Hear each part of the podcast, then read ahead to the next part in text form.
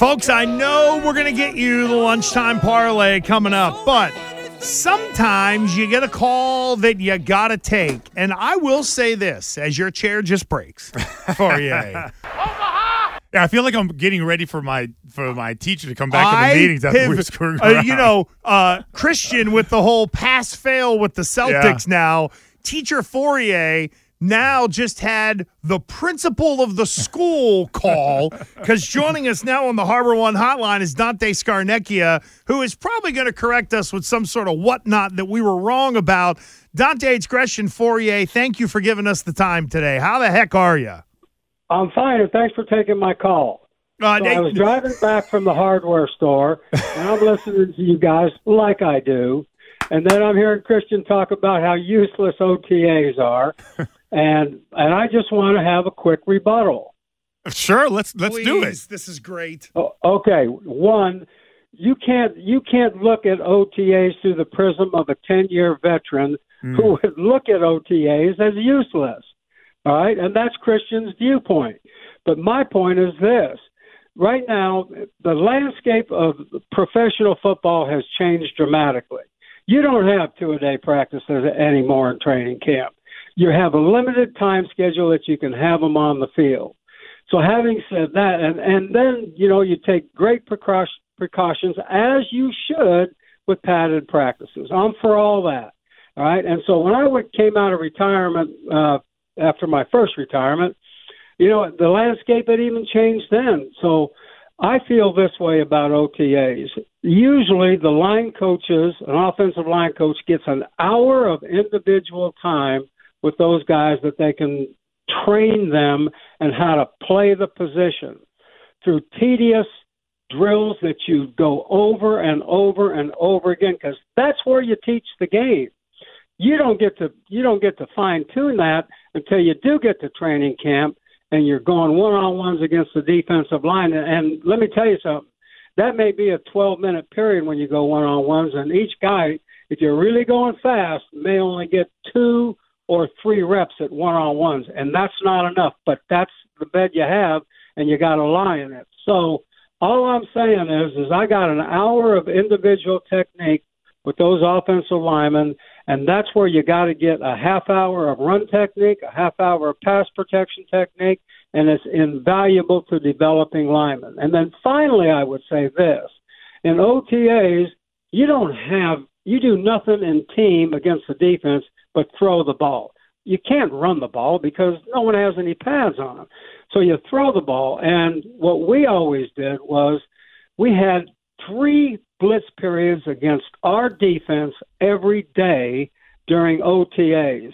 And those are invaluable to get young men to understand protection systems, where the weaknesses are in the systems, what the adjustments that have to be made relative to the fronts, which are dialed up in so many different ways.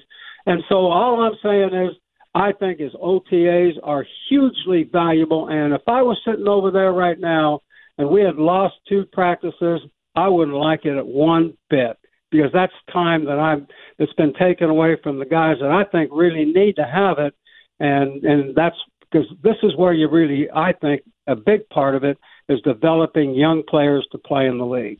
Well, I agree with you on that, Dante, 100%, and you're right. The older I got, the less time it took me to get ready, so the less valuable those OTAs were, especially if I was coming back to the same offense again, where it got a little mundane and a little redundant and, quite frankly, for me, like a little bit boring because there was no challenge there.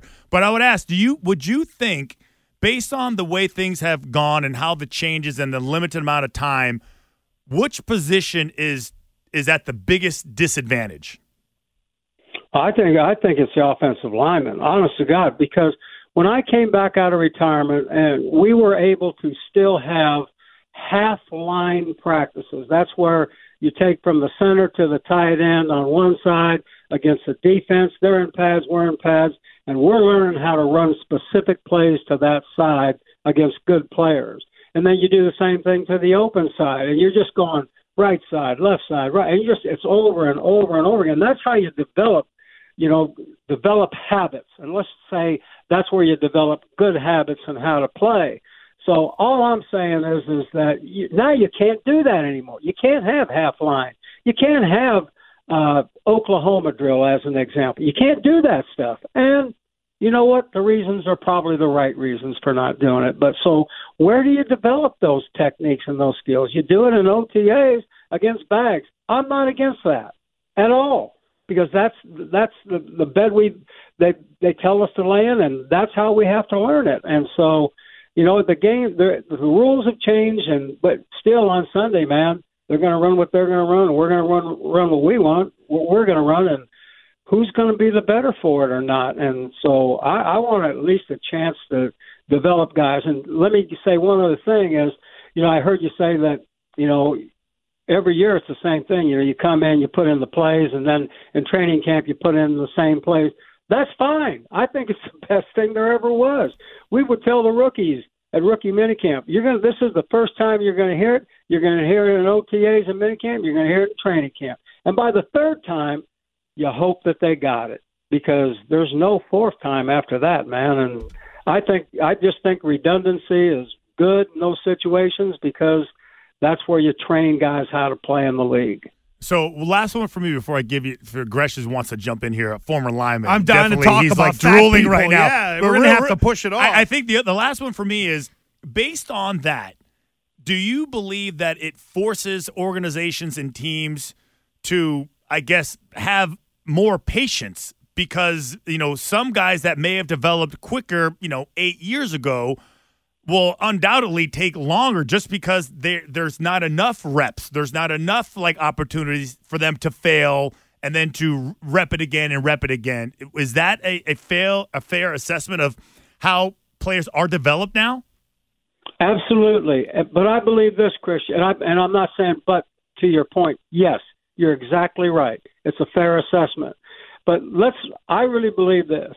All right, the key to this thing is developing your entire roster. And people look at it and say, well, those forward linemen, they're going to be on the practice squad maybe, but I don't care. There may come a point in time where all of a sudden, you know, they get a battlefield promotion one week and they're on the varsity getting ready to go out there and play, and some of them do end up playing. So the teams that, in my estimation, are the teams that can, you know, have sustained success over a period of time are those teams that draft well and develop the players on their roster, because there's a lot of kids coming in from a lot of places that haven't been that well coached and yet have the skills to play. But if you're not developing everybody, I mean, I want to develop all 15 offensive linemen in the room. I don't want to develop the starters. Those guys, I'm going to develop them to the highest form they can, but I want everyone to learn the system and learn the skills to play within the system, because I think if we do that, and it's done that way at all positions, your team's a better team. And Dante, the other thing, too, to add to what Christian just asked you was understanding how guys learn.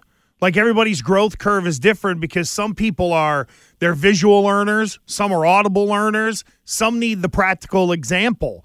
And I think that adds a layer of complexity when it comes to kind of developing talent from guys that you don't know. With veterans, you have an idea, or those guys have already adapted. Whereas if you've got a crop of new guys, you have to figure them out individually as well as trying to teach them what you need to, correct? Absolutely. I couldn't agree more. And as you're around those young guys and you see how much is really going in and how much is being kept in there so that they can use it?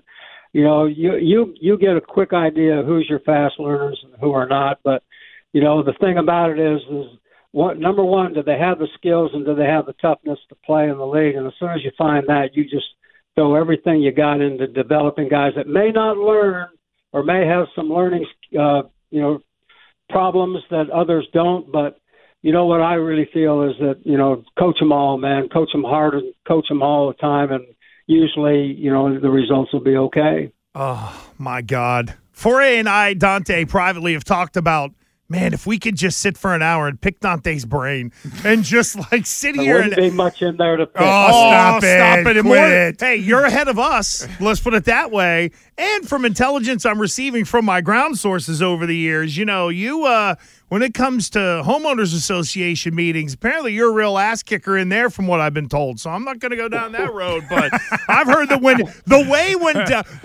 Dante, you'll love this, because when Fauria saw that it came up Dante Scarnecchia, the look on his face had to be some of those when Scar's just sitting there with his arms crossed at that thing, just waiting for those people to shut up. And then he says the smartest thing in the room and turns around and walks out. I will say this. I don't believe any of that. I will say this. I don't believe any of that. Honestly, I've told this story 100 times. The biggest, the most, shameful, moment of my career was, having to walk off the field, right, to the sideline where you were standing, knowing that I screwed up the block. And then, and not much speaking, just the whole look of shame and disgust. I was like, oh, crap. What'd you do? Oh, man, my bad. It's couldn't wait to get back in there and fix it. Well, it wasn't personal. I was just, what do you want me to do? Well, since Mr. OTA doesn't need anything here, you figure he'd be all over it, Dante. But he's right, though. The older guys when you hit 10, 11, 12, you get fed up with OTAs. It's more of a nuisance. You'd rather be home with your family. You don't want to miss anything with your kids. And especially if you're in a new team, it's different. An old team, you're just like, oh, here we go again. But that's me. I get all that. I honestly do. But I think this. I've actually seen the light bulb go on in guys that you've had around and have played a lot of football for 4 or 5 years, and all of a sudden something happens, and then they do it right, and they go, oh, okay. That's what you meant 5 years ago when you were yelling at me. It took me a while to get it. 5 years, man. Well, Dante, you are welcome anytime on this program. And with the football, we're just dying to nerd out is really what it comes down to. Absolutely. We will definitely be in touch, Dante. It's really cool of you to call in and drop the knowledge on us and to put Fauria in check. That was actually pretty fun. Thank you. That was great. You're the best.